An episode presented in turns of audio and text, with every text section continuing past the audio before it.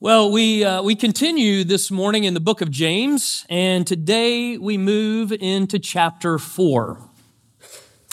Now, before we get into chapter 4, I want to take you all the way back to the very beginning, uh, to, uh, to James chapter 1. And if you remember there, at the very end of chapter 1, James speaks of, of true religion or, or genuine faith, uh, saying that that, that real, genuine faith is always marked by real, genuine fruit uh, being, being born out of our lives. And so, a central concern that James has in writing this letter uh, is, is for an outward expression of faith, uh, a visible manifestation of it as evidence that real faith resides in us. And if you remember, he gives us three marks or three fruits of genuine faith uh, care for the poor, uh, the marginalized, uh, control of the tongue, in other words, the way that we speak about and relate to others, and keeping ourselves from conformity to the world. Now, we've already looked at those, uh, those first two marks uh, because James has already addressed them. And today we begin to consider this third mark of genuine faith uh, keeping ourselves from conformity to the world. Or to put it positively, becoming more fully devoted to God. Our passage uh, this morning is James chapter 4, uh, the first six verses. And before we hear this part of God's word, uh, let's go to him in prayer. Well, Almighty God, uh, we do thank you for your word. And we come as those uh, this day who want to and who need to hear and to understand. To have the eyes of our hearts opened that we might see and believe. And so we do ask now that you would awaken us, opening us to your word and your word to us. For it's in Jesus we pray. Amen.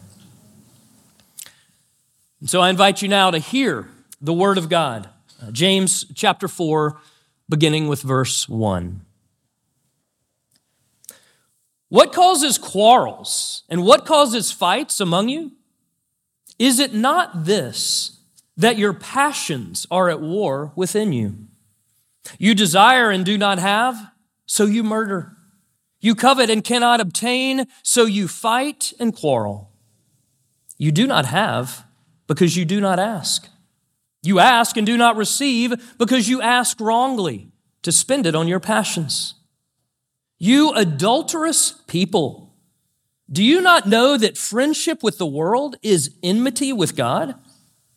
Therefore, whoever wishes to be a friend of the world makes himself an enemy of God. Or do you suppose it is to no purpose that the scripture says, he yearns jealously over the Spirit that He has made to dwell in us. But, but He gives more grace. Therefore, it says, God opposes the proud, but gives grace to the humble. And this is God's word. Well, as you can probably tell, chapter 4 picks up where chapter 3 left off. Uh, chapter 4 goes even deeper into the heart than we saw last week.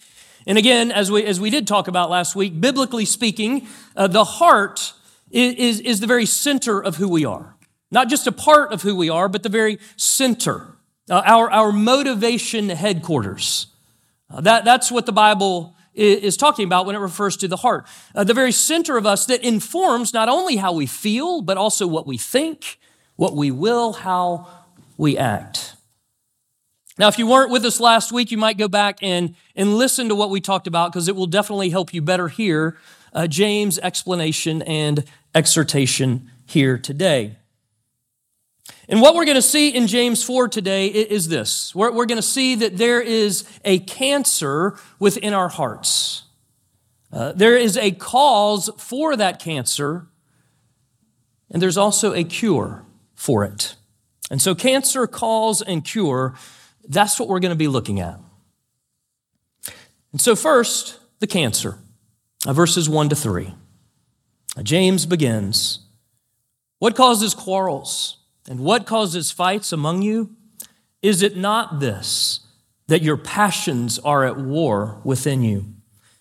You desire and do not have, so you murder. You covet and cannot obtain, so you fight and quarrel. And we'll stop there for now. So I want you to note that this passage begins very similarly to the passage we looked at last week. It begins with a question. But I want you to note that the question is not, are there fights among you? But rather, why are there fights among you? In other words, James is simply acknowledging the reality that there are fights among us. There are conflicts within the body of Christ, the church. And why? Well, James tells us. He explains that it's because our passions are at war within us. Okay, so the, the Greek word used for passions here in verse 1, it's where we get our English word hedonism. Uh, it, it, connotes uh, sinful, self indulgent pleasure. And, and then further, the word used for desire in verse 2, it, it's a compound word. Uh, the word is epithumia, uh, meaning epi desire, uh, over desire, hyper desire. And so, simply put, what James is talking about is he, he is saying that we have these hyper uh, selfish desires that are at war within us. One commentator notes selfish passions make believers wage war within themselves as their desires to serve Christ and neighbor conflict with the desire to serve self. And so, what happens when, when this internal conflict goes unchecked is it, it, it eventually boils over into external conflict, fighting among Christian brothers and sisters. And of course, as you heard, James uses very strong language here, uh, uses the word murder, fight. Now, it's, it's unlikely that the people were, were literally physically killing each other. But if you think back to how Jesus talks to us about, about murder, is, is he says that we have a murderous anger in our hearts. He talks about that back in Matthew 5. And the word used here for fights it refers specifically to, to verbal conflict, okay, to, to verbal combat. And of course, there are causes worth fighting for, definitely. But what James is getting at is that so often our fighting is born out of selfish desires rather than noble causes. So, some of you know that, that years ago I, I served in campus ministry down in North Carolina. I worked with InterVarsity. Uh, had, had a wonderful six years doing that. And, and one of my favorite things was a fall conference uh, that we did. And as staff, it was an area conference, and as staff, we would show up on Friday afternoon uh, to get everything set up in, in, time for the students who would arrive that evening. Uh, we offered four tracks that the students could sign up for. Uh, and in, in the track that I led, it was, it was an evangelism track. Uh, it, it was made up mostly of, of upperclassmen, and it had a, and I'll put air quotes around it, a nicer classroom uh, than the, the freshman track that my colleague uh, Bob would lead. And, and, and I, I, say it was a nicer classroom, that it was a retreat center, but really it was just a, a rustic rundown campground. It was cheap, so we went there. But I remember this one afternoon when we were, we were setting up, and, and Bob uh, came over before we were unpacking everything and, and asked the question Hey, camper, what, what do you think about us switching classrooms this year? I didn't really appreciate the question. And so I bristled. And the next thing you know, he bristles. And all of a sudden, we are in this war of words. I mean, it is, it is verbal blows going at each other. And, and, and it took our colleague Rochelle stepping in to break up the fight. And, it, it, and I remember as we reflected on it, I thought, what in the world is going on? And it's the selfish desires within, it's that murderous anger. And it was a horrible testimony to the goodness of God's grace. So, to paraphrase James, he is saying that there is conflict among you because there is conflict within you. And these first couple of verses in chapter 4, they give us a good picture of what we uh, looked at at the very end of chapter 3 last week, don't they? Uh, a good picture of that, that destructive living, uh, the, the worldly wisdom, the false wisdom from below, made up of bitterness, selfish desires. Well, thinking back to, to wisdom, not only last week, but do, but do you remember the first time that James addresses wisdom in his letter? The first time he addresses it is way back at the very beginning of chapter 1. And he says this If any of you lacks wisdom, and remember, we're talking, we talked last week about uh, wisdom being primarily relational. And so, if anyone lacks wisdom, let him what? Let him ask God, who gives generously to all without reproach, and it will be given to him. And then James goes on to say that we should ask in faith. Okay, we should ask as those who are, who are looking to and trusting God to provide what is best. And further, he says that if we are to ask otherwise, that is to, to tell God how to run his universe, to, in a sense, manipulate him on our behalf. If we're to do that, he says, you shouldn't expect to receive anything from the Lord. Saying that when we do that, we are double minded, we are unstable in all our ways. Okay, so back to, to our chapter today, chapter 4 says verses 2 and 3. You do not have. Why? Because you do not ask. But sometimes you do ask. You ask, but then you don't receive. Why? Because you ask wrongly. Because you ask wrongly. So I, I remember uh, years ago at another church, a married couple, they had a miserable marriage, and they decided after a time to, to seek out uh, pastoral uh, counseling.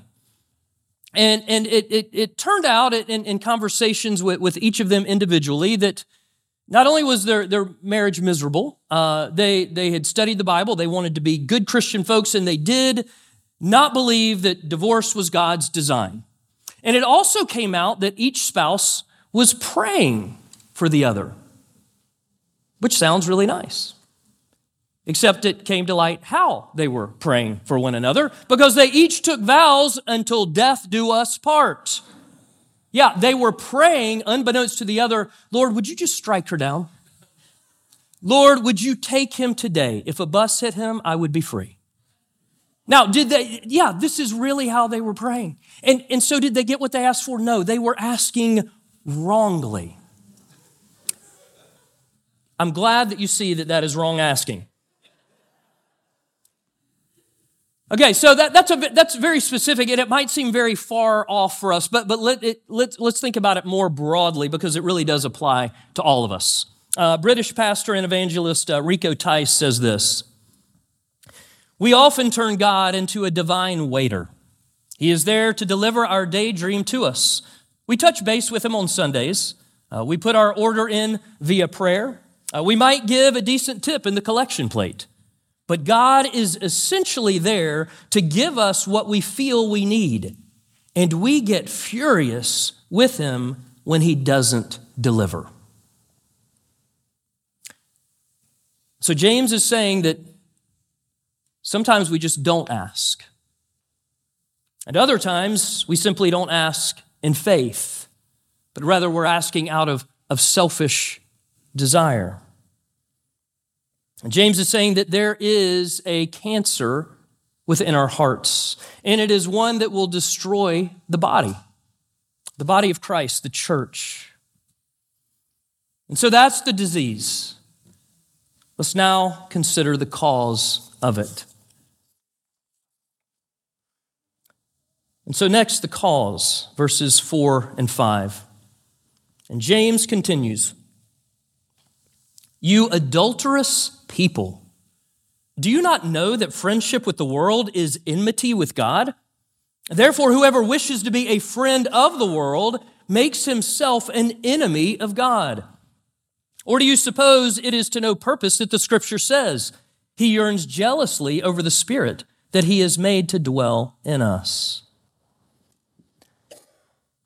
You adulterous people. I mean, that is quite the accusation.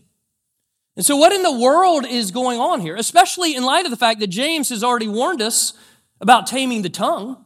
Has he just lost it here? Or is he being very intentional? Well, I would argue that he's being very intentional because what he's doing is he is, he is actually speaking in the prophetic tradition of the Old Testament, rightly accusing God's people of looking away from him, of running from him, of committing spiritual adultery. Jeremiah quotes the Lord saying this Like a woman unfaithful to her husband, so you, my people, have been unfaithful to me. And Jesus calls religious people who reject him a wicked and adulterous generation. So we, we have weddings here, no surprise, from time to time, uh, often during the summer. Uh, many of you have been to those weddings. You're, you're sitting in the correct seats. And, uh, and, and so you, you, have been sitting there and you've seen when the bride and the groom are up here uh, at the very end, they kiss, they're pronounced husband and wife, and then the recessional begins and the bride and the groom go first. And there's always that, that brief moment, and as a pastor, it's kind of neat because I can see out there, but there's a brief moment when it's, when it's just the two of them. Now, I want you to imagine for, for just a moment that as soon as they get out there and they're looking at each other, star, starry, starry eyed and everything, that all of a sudden another woman comes out from around the corner and says to the groom, Hey, honey, and plants a big kiss on him. And then this new groom turns to his new wife and says, Oh, I forgot to introduce you to my other lover. I mean, it, it, it's ridiculous. It, it's unimaginable. It's infuriating. I, in fact, I could never imagine that happening. But that's, in a sense, what James is getting at here. Only he's not saying that, that we're the ones being cheated on. He is saying that we are the cheaters, that we're the unfaithful spouse, that we are the adulterer. You adulterous people. As another pastor has said, just as no wife tolerates a husband who takes on another lover, so the Lord will not tolerate other lovers. You adulterous people. In essence, James declares you are married to Jesus, and yet you are sleeping with the world. Christ dwells in your heart, and yet you invite other lovers into it. And why, why does he use such strong language here? Well, it's because sin is so terribly heinous. You know, we often don't think about how bad sin really is.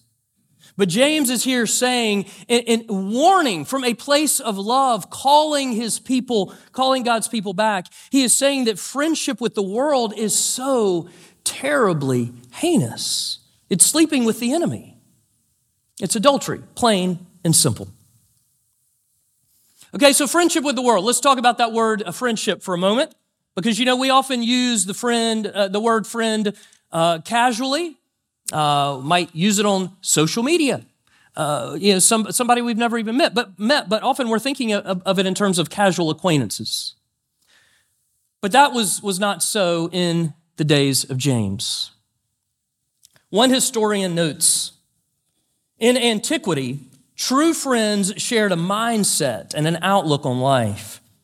They shared interests, values, and, good, and goals. They saw life in much the same way. They shared goods as necessary. They cared for each other and worked together. Their lives were bound together as one. Now, we can be friendly towards anybody. In fact, we should.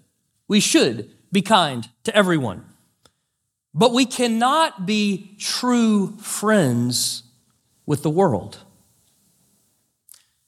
In other words, we must reject the world's values as a basis for identity. What are some of the world's values? Let me just briefly highlight two. Okay, acquisition and accomplishment. So the world values acquisition. Uh, fulfillment, your identity rests in, in it is defined by, by what you own, okay? Experiences that you have. Now, the world also values accomplishment.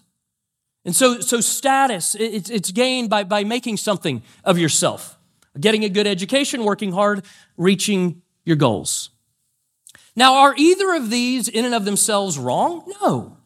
No, acquisition and accomplishment are not wrong in and of themselves. In fact, we should, being good stewards, we should make the most of the gifts and the skills and the opportunities that God has given us.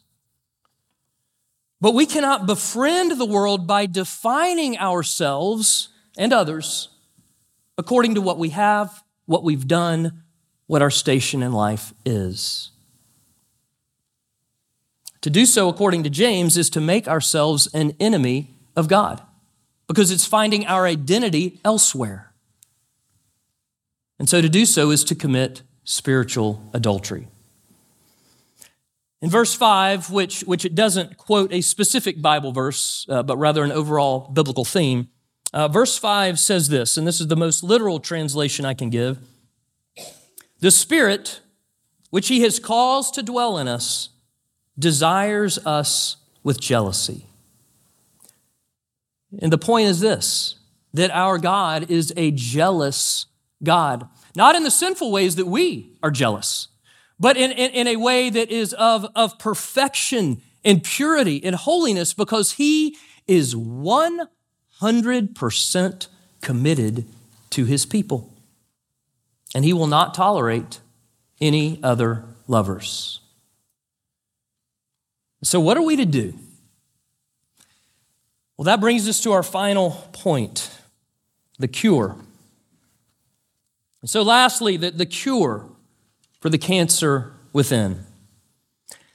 And to see the cure, we need to look into the mirror of God's Word.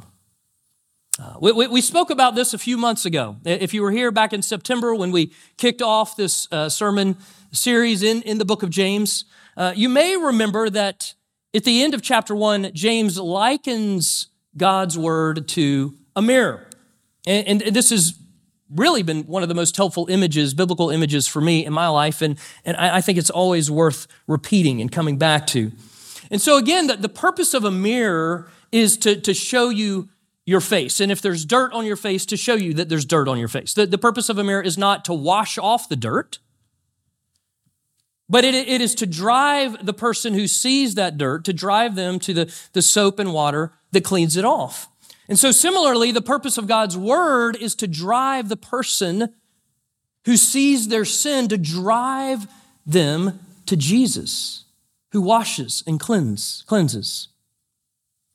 Okay, so if, if you want to think about how James is trying to apply all of this right now, he is calling us out for sin and saying, See it but let God's word drive you to the Savior to cleanse it. And so when we talked about the, the mirror of God's word, we, we talked about uh, two things uh, that you'll see. And I, and I heard it put this way uh, years ago that, that you'll see that you are radically fallen due to sin, and at the same time, you will see that you are infinitely exalted through faith in Jesus. And so, radically fallen, infinitely exalted. On, on the one hand, you see that you are messed up just like everyone else. The ground is level at the foot of the cross. We're all in the same sinking boat. You need a Savior.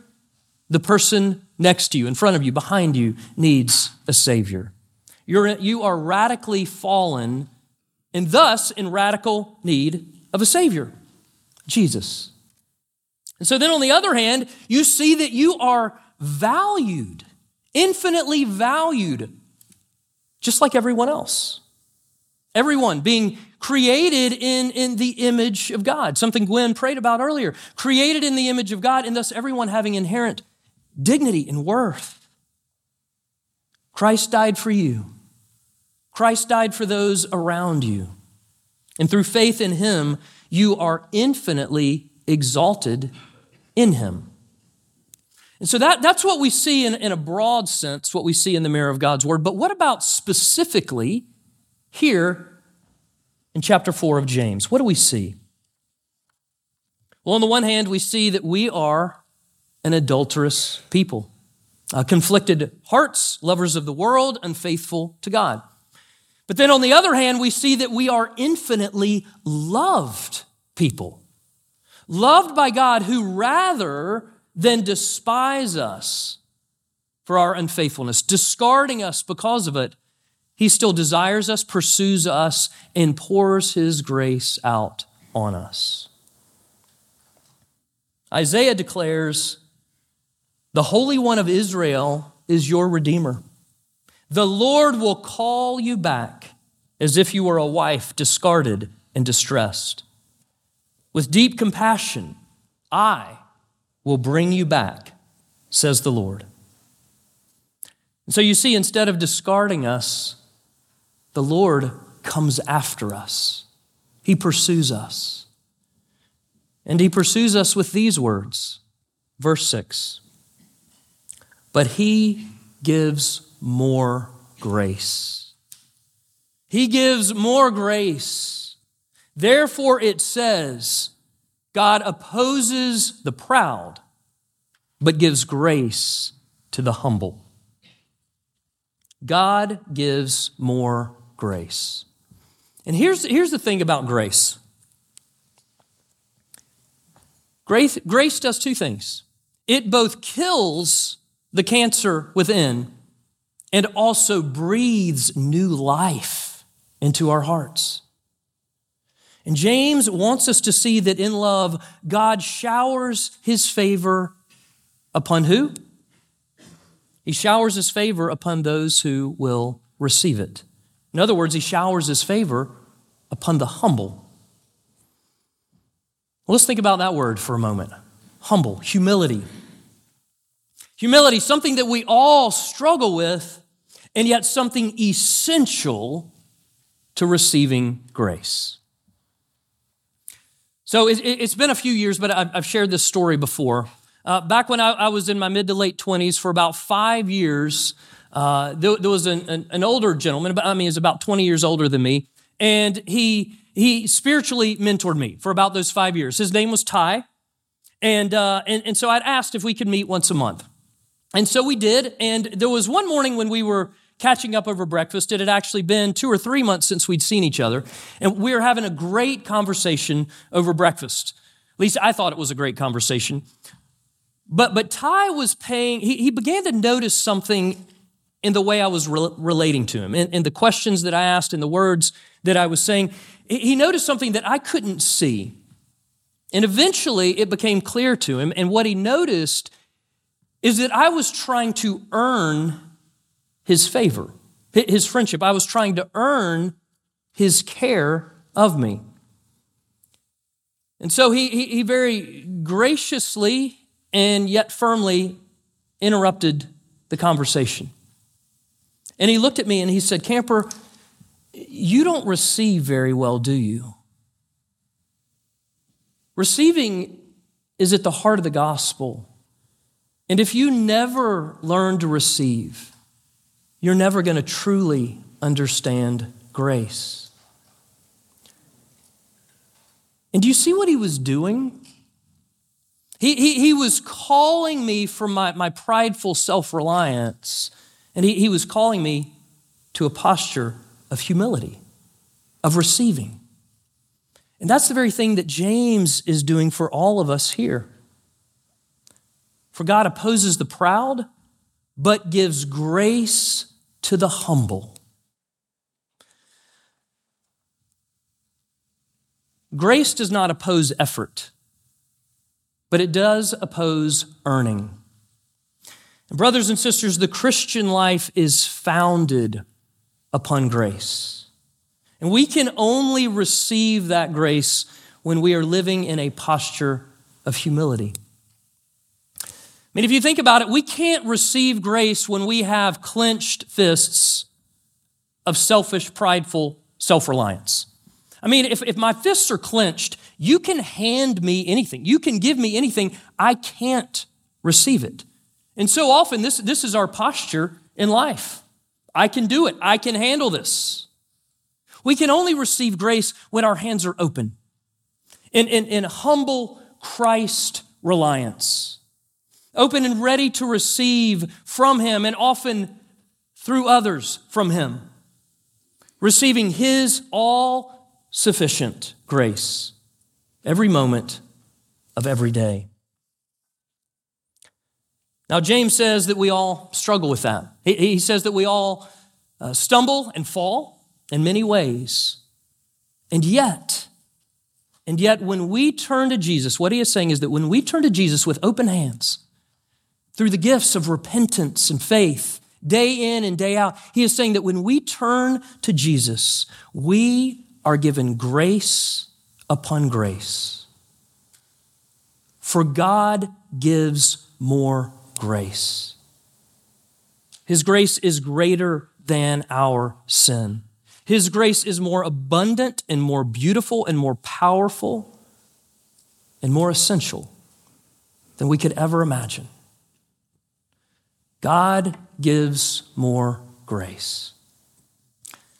And this is the gospel according to James. And this is the gospel of our Lord Jesus Christ. Thanks be to God. Let's pray. Well, O God of grace, oh, how we thank you. We thank you for your persistent, pursuing, saving, sustaining grace. We ask that you would continue to grow us, grow us into humble people who turn from our sin more and more, our sin of prideful, self righteous, self reliance, and grow us as those who rest in you, who continually turn to you, you who are our rock and our Redeemer. Amen.